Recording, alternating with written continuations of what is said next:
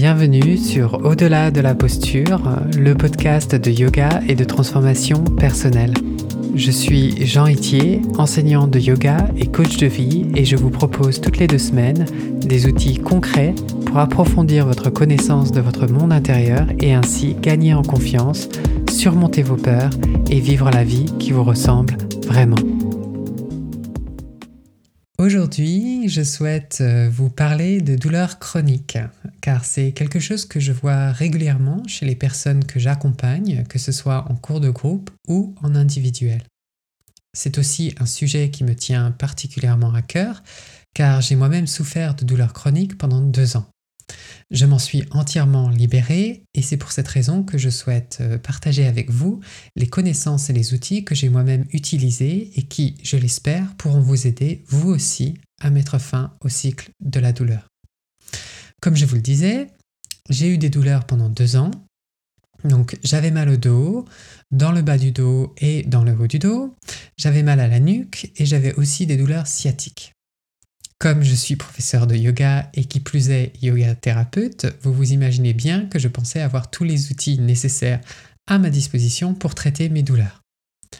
Et pourtant, je ne comprenais pas ce qui se passait et tout ce que j'arrivais à faire, c'était gérer la douleur. Alors quand je dis gérer la douleur, c'est-à-dire réduire mes symptômes et à me soulager de manière temporaire pour finalement me retrouver au même point ou voire même les douleurs s'empirer. Comme toute personne qui souffre de manière chronique, j'étais désespérée. J'ai cherché à comprendre d'où venait ce mal et j'ai pris rendez-vous avec mon médecin qui m'a référé à un kiné bien sûr. Et le kiné étant incapable de me dire ce qui n'allait pas et n'ayant pas soulagé mes douleurs, je suis allé voir un ostéopathe. Là aussi, pas de résultat sur le long terme. Je suis donc allé voir un chiro pendant plusieurs mois, puis un masseur et même un thérapeute ayurvédique je ne savais plus du tout quoi faire et j'avais vraiment l'impression que plutôt que d'aller mieux, les choses s'empiraient. Et ce, jusqu'à ce que je découvre un livre qui s'appelle The Way Out. Donc en français, The Way Out, c'est la voie de sortie. Le titre est un peu plus long en anglais et, en fait euh, il s'appelle La voie de sortie, l'approche euh, révolutionnaire et scientifiquement prouvée pour guérir la douleur chronique. Et oui, vous avez bien entendu, il prétend pouvoir guérir des douleurs chroniques. Son auteur, Alan Gordon, est un psychothérapeute qui, étant frustré par le manque de traitement efficace pour sa propre douleur, a développé une approche très efficace pour éliminer les douleurs chroniques. Il a mené une étude scientifique durant laquelle il a aidé les participants à réduire considérablement leur niveau de douleur et 66% d'entre eux ont été complètement guéris et ce sur le long terme. J'ai eu la chance d'être formé par Alan et son équipe et j'ai intégré son approche à mon accompagnement en yoga thérapie. Donc si vous souffrez de douleurs chroniques telles que la fibromyalgie, que vous avez mal à la nuque, mal au dos, que vous avez des douleurs abdominales et pelviennes, des maux de tête, des migraines, euh, le syndrome de l'intestin irritable, voire même des acouphènes ou des vertiges, et que vous avez tout essayé, donc quand je dis tout essayé, c'est euh, vous êtes allé voir votre médecin, euh, l'ostéopathie, le yoga, le chiro, le massage, l'acupuncture, l'hypnothérapie, l'ayurveda, la naturopathie, euh, ou encore euh, les soins énergétiques, eh bien écoutez bien car cet épisode pourrait être la solution que vous recherchez. Si vous écoutez ce podcast, il y a de grandes chances que vous pratiquiez le yoga et je suis sûr que dans les cours de groupe auxquels vous avez participé, on vous a conseillé de ne pas forcer dans un étirement et de vous retirer de la posture si vous ressentez une douleur. En théorie, c'est un très bon conseil qui se veut prudent car dans un contexte de groupe, il est difficile de savoir si c'est la pratique qui exacerbe un problème déjà présent ou si la cause est la pratique elle-même. Donc, par précaution, on vous invite à faire attention en vous retirant d'un étirement si vous commencez à avoir mal. Si votre douleur est chronique, donc c'est-à-dire si votre douleur dure depuis plus de 3 mois, il se peut que ce conseil soit contre-productif et qu'un accompagnement individuel soit plus approprié. Jusqu'à récemment, on croyait que la douleur était là pour détecter un problème physique comme une lésion, mais aujourd'hui nous savons que ce n'est pas le cas. La douleur est un signal de danger qui est là pour nous protéger et non pour détecter un problème. Une blessure peut survenir en l'absence de douleur et la douleur peut subvenir en l'absence de blessure. Je suis sûr qu'il vous est déjà arrivé de vous cogner sans vous en rendre compte et de remarquer que vous aviez un bleu en prenant votre douche le lendemain. Et inversement, vous pouvez avoir mal quelque part sans qu'il y ait eu un accident quelconque ou un problème physique particulier. Donc pour comprendre comment cela est possible, il est nécessaire d'expliquer le mécanisme de création de la douleur. Dans l'épisode 7 de ce podcast intitulé La maladie, je vous ai parlé du chemin corps-tête et du chemin tête-corps. Le chemin corps-tête se fait à travers la neuroception, qui est un processus inconscient à travers lequel notre corps est attentif aux dangers potentiels dans notre environnement. À travers nos sens, il scanne notre environnement et notre corps pour voir s'il y a des dangers extérieurs et intérieurs potentiels. Donc les dangers extérieurs, c'est des choses comme un incendie, euh, une musique trop forte, un visage menaçant, un ton de voix, la température, comme quand il fait euh, trop chaud ou trop froid.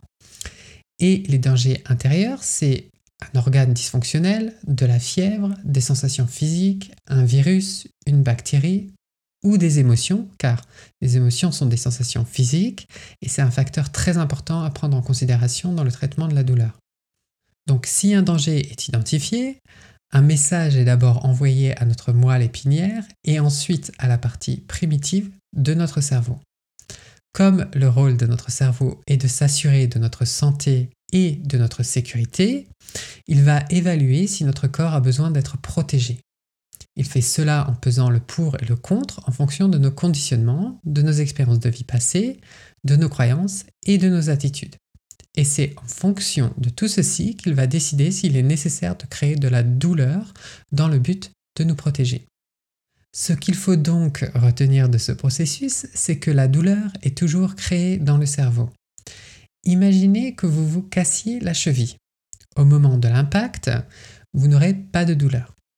À travers la neuroception, donc le chemin corps-tête, un signal sera envoyé à votre moelle épinière, puis à votre cerveau, et votre cerveau décidera de protéger votre cheville en créant de la douleur dans le corps pour que vous ne mettiez pas tout votre poids dessus.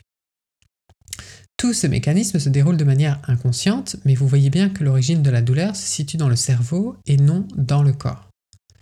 Le chemin tête-corps, c'est le chemin de la perception, et comme nous percevons cette douleur comme inconfortable ou déplaisante, nous cultivons des pensées de peur, de frustration, de colère ou voire même euh, de désarroi et nous agissons en conséquence. Cela crée un cercle vicieux où la douleur s'amplifie et le conditionnement est renforcé. Comprenez-moi bien, je ne suis pas du tout en train de dire que si vous avez mal, vous vous inventez votre douleur à travers vos pensées. Euh, je sais que la douleur est bien réelle et je le sais car j'en ai moi-même fait l'expérience pendant deux années. Je suis juste en train de dire que les émotions négatives que nous créons à travers nos pensées contribuent au signal de danger et peuvent, si on les laisse s'accumuler, être perçues comme un danger par la neuroception.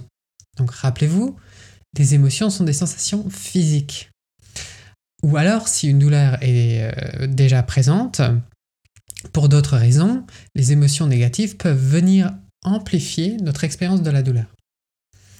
Lorsque vous avez des douleurs chroniques, votre système nerveux est devenu hyper vigilant. Imaginez une voiture avec un système d'alarme qui se fait cambrioler plusieurs fois. Son système d'alarme va devenir hyper sensible à tel point que même si euh, un passant effleure la carrosserie avec son manteau, cela peut déclencher le système d'alarme de la voiture. C'est euh, le genre de voiture dans notre voisinage qui se déclenche sans raison apparente. C'est exactement ce qui se passe avec les douleurs chroniques et on appelle cela de la douleur neuroplastique. Une douleur qui se développe de cette manière peut avoir trois causes différentes. Donc la première cause, c'est la croyance que quelque chose ne va pas physiquement alors qu'en fait il n'y a pas de problème identifiable. La deuxième cause, c'est une accumulation d'émotions dues à des situations stressantes actuelles ou passées. La troisième, c'est une blessure physique qui a depuis guéri mais que notre cerveau continue à interpréter comme une source potentielle de danger. Donc votre douleur peut être due à une, euh, une seule de ces causes ou à ces trois causes en même temps. Donc si ce que je viens de vous dire a éveillé votre curiosité, vous vous demandez sûrement comment savoir si votre douleur chronique est une douleur neuroplastique. Si vous ne l'avez pas encore fait, je vous invite tout d'abord à éliminer toutes les causes physiques en allant voir votre médecin. Cependant, j'ai une petite note à vous donner sur les radios et autres scanners. Une hernie discale ou une dégénérescence des disques intervertébraux ne veut pas forcément dire douleur. 80% des personnes de plus de 50 ans ont des dégénérescences. Elles sont maintenant considérées comme euh, les cheveux blancs ou les rides de l'intérieur. Tout comme vos rides et vos cheveux blancs ne font pas mal, la dégénérescence des disques ne fait pas mal non plus deux personnes différentes peuvent avoir le même problème. Donc, par exemple, deux personnes peuvent avoir une hernie discale euh, à la même vertèbre. Et euh, une va avoir des douleurs et l'autre pas du tout. Donc, comment savoir si vous avez une douleur neuroplastique? Une bonne manière de gagner de la clarté à ce sujet est de se poser les bonnes questions pour révéler les preuves que votre douleur n'est pas causée par un problème physique. Je vous invite donc à prendre un bout de papier et un stylo pour répondre aux six questions suivantes. La première question, c'est est-ce que votre douleur est survenue pendant une période stressante de votre vie? Parce que je vous le rappelle, euh, la douleur est un signal de danger, donc s'il se passe quelque chose de potentiellement important dans votre vie, il se peut que votre euh, système nerveux interprète ça comme un danger et crée de la douleur dans votre corps. La deuxième question, c'est la douleur est-elle survenue ou survient-elle sans raison apparente? Donc, si une douleur survient sans qu'il y ait euh, eu un accident, euh, que vous soyez cogné ou blessé euh, et que tout d'un coup vous commencez à avoir des douleurs, cela peut être une indication d'une douleur neuroplastique. Et si c'est votre cas que des fois vous avez mal et des fois vous avez pas mal et que ça survient sans raison, donc ça c'est aussi une indication de douleur neuroplastique. La troisième question, c'est les symptômes changent et se déplacent-ils? Donc si vous avez des douleurs qui se déplacent et que vous avez peut-être eu mal euh, dans le bas du dos et que ensuite vous avez mal à la nuque ou dans le haut du dos, euh, ça, c'est une indication de douleur neuroplastique, puisque si vous aviez euh, vraiment un problème au niveau des lombaires, donc déjà, c'est comme si quand vous cassez la cheville, vous avez tout le temps mal à la cheville, jusqu'à ce qu'elle soit guérie, parce qu'il ne faut pas mettre de poids dessus. Donc si parfois vous avez mal, parfois vous n'avez pas mal, cela peut être une indication de douleur neuroplastique. Donc si vos douleurs changent et se déplacent, c'est peut-être que vous avez une douleur qui n'est pas euh, de source euh, physique. La quatrième euh, question, c'est les symptômes sont-ils symétriques? Donc, est-ce que vous avez mal aux deux poignets en même temps, mal aux deux épaules en même temps? La cinquième question, c'est la douleur apparaît-elle en différé? Donc, est-ce que vous faites une activité physique comme euh, de la randonnée, de la marche, et puis le lendemain ou le surlendemain, vous avez extrêmement mal? Alors, je ne parle pas de douleurs musculaires euh, qui sont complètement naturelles euh, lorsqu'on fait du sport, je parle vraiment de, douleurs qui vous empêchent de, fonctionner dans la vie de tous les jours, en tout cas qui sont assez conséquentes et qui vous font extrêmement mal. Euh, la sixième question, c'est comment définiriez-vous votre personnalité? Vous considérez-vous comme perfectionniste, anxieux, consciencieux, euh, comme personne qui dit oui pour faire plaisir aux autres, ou comme autocritique? Parce que toutes ces personnalités ont été identifiées euh, chez des personnes qui ont des douleurs chroniques. Donc attention, ça ne veut pas dire que quand on est perfectionniste, on a forcément euh, mal au dos ou mal quelque part. Mais en tout cas, quand on a des douleurs, très généralement, on retrouve euh, ce genre de personnalité. Donc, si vous avez répondu de manière positive à la majorité de ces questions, il est fort probable que vous souffriez de douleurs neuroplastiques et la bonne nouvelle, c'est que si votre cerveau est capable de créer des douleurs chroniques, il est tout aussi capable de les éradiquer. Au contraire, si vous n'êtes pas sûr que vous avez encore des doutes au sujet de vos douleurs, euh, envoyez-moi un message sur mon site à yogatherapie.fr. Donc yogatherapie c'est en un mot et au pluriel. Donc yogatherapie.fr slash contact. Contact C-O-N-T-A-C-T. Et on pourra réserver un rendez-vous euh, qui est complètement gratuit, euh, qui dure une heure et où nous pourrons discuter de votre situation spécifique et je pourrai évaluer avec vous si mon accompagnement peut vous aider. Imaginons donc que euh, vous ayez des douleurs neuroplastiques. Quelle est donc la marche à suivre pour vous en libérer? Eh bien la solution est très simple, mais qui dit simple ne dit pas nécessairement facile. Et l'outil principal est la méditation. Mais la méditation, pas n'importe comment.